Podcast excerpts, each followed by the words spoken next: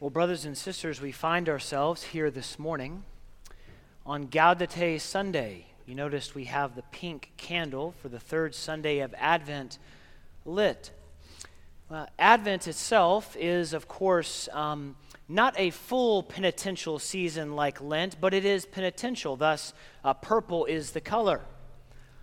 Many of you um, tried and true Anglicans or liturgical Christians know that um, Advent is to Christmas as Lent is to Easter. There's this penitential notion. But today on Gaudete Sunday, we have a pink candle, which is um, not fully, it's not white, it's not a celebratory Sunday, but it's also not fully penitential. We have Gaudete, which means, of course, rejoice. Rejoice in the Lord always, and again I say uh, rejoice. But it's an interesting Sunday to have uh, the reading on, uh, from the Gospel, Matthew chapter 11, with John's imprisonment. So let me say to you, uh, as we approach finally the incarnation of our Lord in Christmas, we're getting there, we're getting close. That for many of us, um, we, over the last several years or maybe decades, have lost loved ones, have had difficulties in our life, and when we approach Christmas time, um, it's not quite as um, joyful as maybe we think it, it ought to be. Some of us come to the incarnation, which is coming before us here in just a few weeks, maybe with, with doubt or with kind of thinking through, uh, Lord, I'm not sure fully that I can believe. Well, brothers and sisters, let me tell you this that in St. John the Baptist, we have a model for how to live the Christian life, specifically when we find ourselves in situations beyond our control that are difficult. And that we are called to be more like John the Baptist and not anything like the generation that our Lord addresses here in Matthew 11. Let me begin with a word about expectations. Expectations can be everything in life, right? I mean, you think about anything that you've ever wanted or not wanted, for instance, and you think about your expectations, and when they're met, things are Good. The expectations were met. Wonderful. When they're not met, of course, it's despair, grief, loneliness. So I'm an advocate of just setting the bar really, really low on the expectations. then you're not a fatalist, you're an optimist all the time. But expectations actually drive our reality much more than we think, even our Christian faith. We see so often, and I know this from personal experience, that I insert myself into the situation and I say, uh, Lord, I expected you to show up in such and such a way, and you didn't. You didn't meet my expectations. And because you didn't meet my expectations of how a God or the God ought to behave, then uh, I'm going to kind of move into um, disbelief. There are really two ways in life when we look at it for both the Christian and the non Christian. And one is that narrow way, the narrow way of humility, of saying that we, in fact, are not God, but that we receive from Him the truths in the Scripture. We receive from Him what He wants to say to us in prayer and contemplation, but we're not the center of the universe. And then there's a way of pride, of ego, that kind of detaches ourselves from the Holy Scriptures and from God and prayer and and, and in conversation with other Christians, we detach ourselves and we say, well, if I were God, I wouldn't have done things this way or that way. And we end up setting ourselves up as the judge over God. And we, we bring our expectations into how God ought to behave or not behave. And this, of course, leads then to unbelief and to despair. It finally, brothers and sisters, leads to what Jesus is going to point out about that generation doubts. But rather, brothers and sisters, we are to be like John the Baptist. And let me explain. If you have a Bible in front of you, please turn to page 816, our Matthew 11 reading. Beginning in verse 2. Now, when John had heard in prison about the deeds of Christ, he sent word by his disciples and said to him, Are you the one who is to come, or shall we look for another? John is in a terrible situation. He's imprisoned in, in a Roman prison there in Judea. I'm sure being beaten and flogged, he will eventually be beheaded, we know. He's in prison. And you see, John, at one point in his life, had not only baptized the Messiah, when he saw Jesus from afar, what did he say? What did John the Baptist say? Behold, the Lamb of God, him who takes away the sins of the world. That John the Baptist is now imprisoned. You see, John the Baptist had, of, of, course, expectations about the Messiah. And let me say this very plainly and clearly here his expectations were not that far off. In Isaiah 35, that is our Old Testament reading, we see some of these messianic expectations. And we see here in verse uh, 4 of Isaiah 35, just, just listen here, it says this um, Say to those who have an anxious heart, Be strong, fear not. Behold, your God will come with vengeance, with recompense of God, and he will come and save you. And here John the Baptist is, this prophet. He's in prison awaiting what will be his death. And he's heard about the deeds of the Messiah, but he hasn't been able to experience them firsthand. And these seem to not be the deeds of the Messiah that he is expecting. And by the way, again, his expectations are not completely off, are they? For we know that the Messiah will come again to judge the living and the dead. I preached on that two Sundays ago. But you see, Isaiah 35 goes on to say this, and our Lord quotes it to his, in his response to John the Baptist in prison. Verse 5 Then the eyes of the blind shall be opened, and the, de- and the ears of the deaf, un, uh, deaf unstopped. Then shall the lame man leap like a deer, and the tongue of the mute sing for joy. John had his expectations about the Messiah, and they weren't fully being realized. And it caused him to doubt a bit. Let me say this for too often this text is preached on to say, well, see, John the Baptist, he was a faithful follower of our Lord, but even he had just crazy doubts and just didn't know about the Messiah. Well, well, well let's, let's not go too far down that existential kind of, you know, street here. Because we're going to see, and it's a very nuanced reading here, but we're going to see that what John the Baptist does in the midst of his expectations of God not being fully met, these expectations of the Messiah not being fully met, he does something that we often refuse to do. Rather than be like the generation that stood back objectively and said, Well, then surely this wasn't him. My disciples, uh, we need to look for somebody else completely. It's not him. He does what? He sends his disciples to the Word of God, to Jesus. In his doubt, he leans into the Word of God.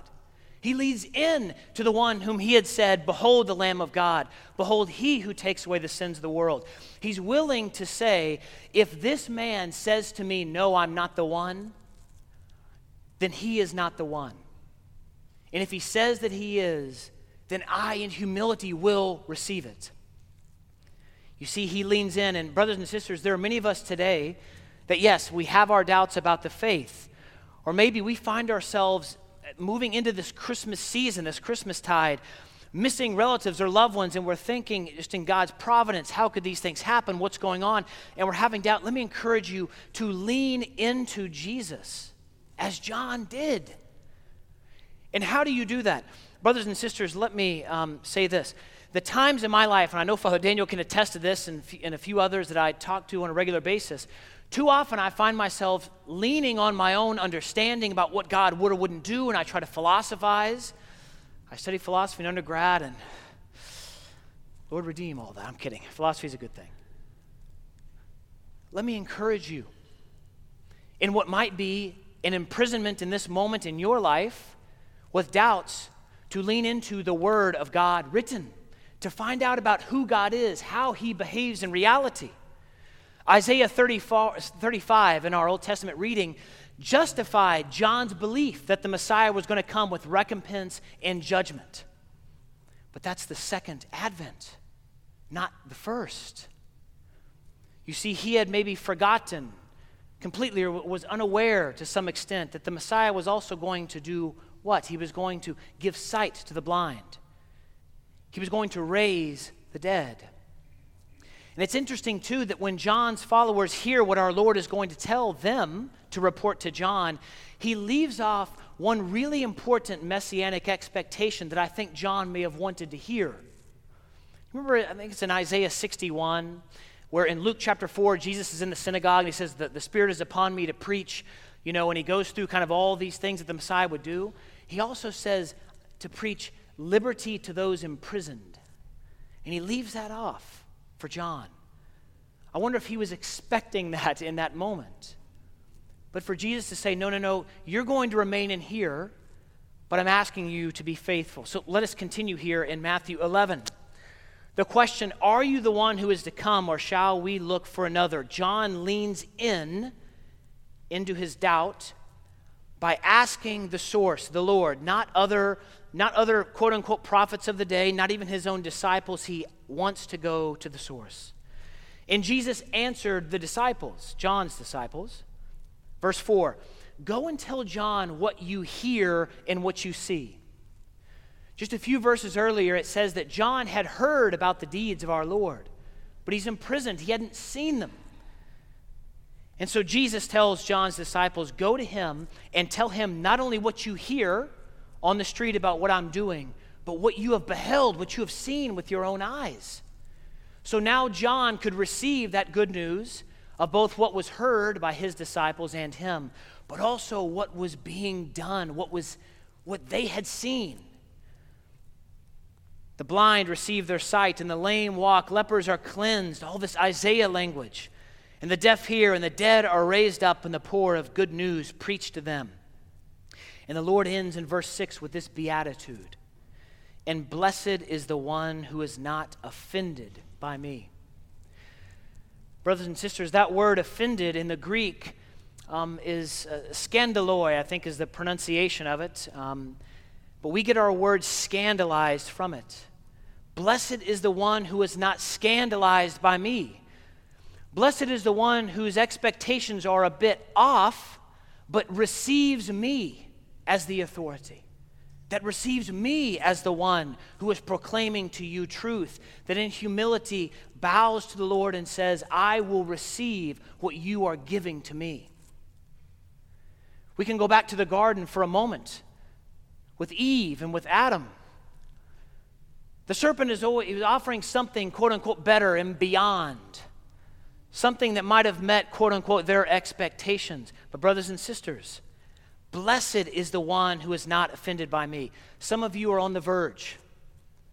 On the verge, maybe, of leaving the faith.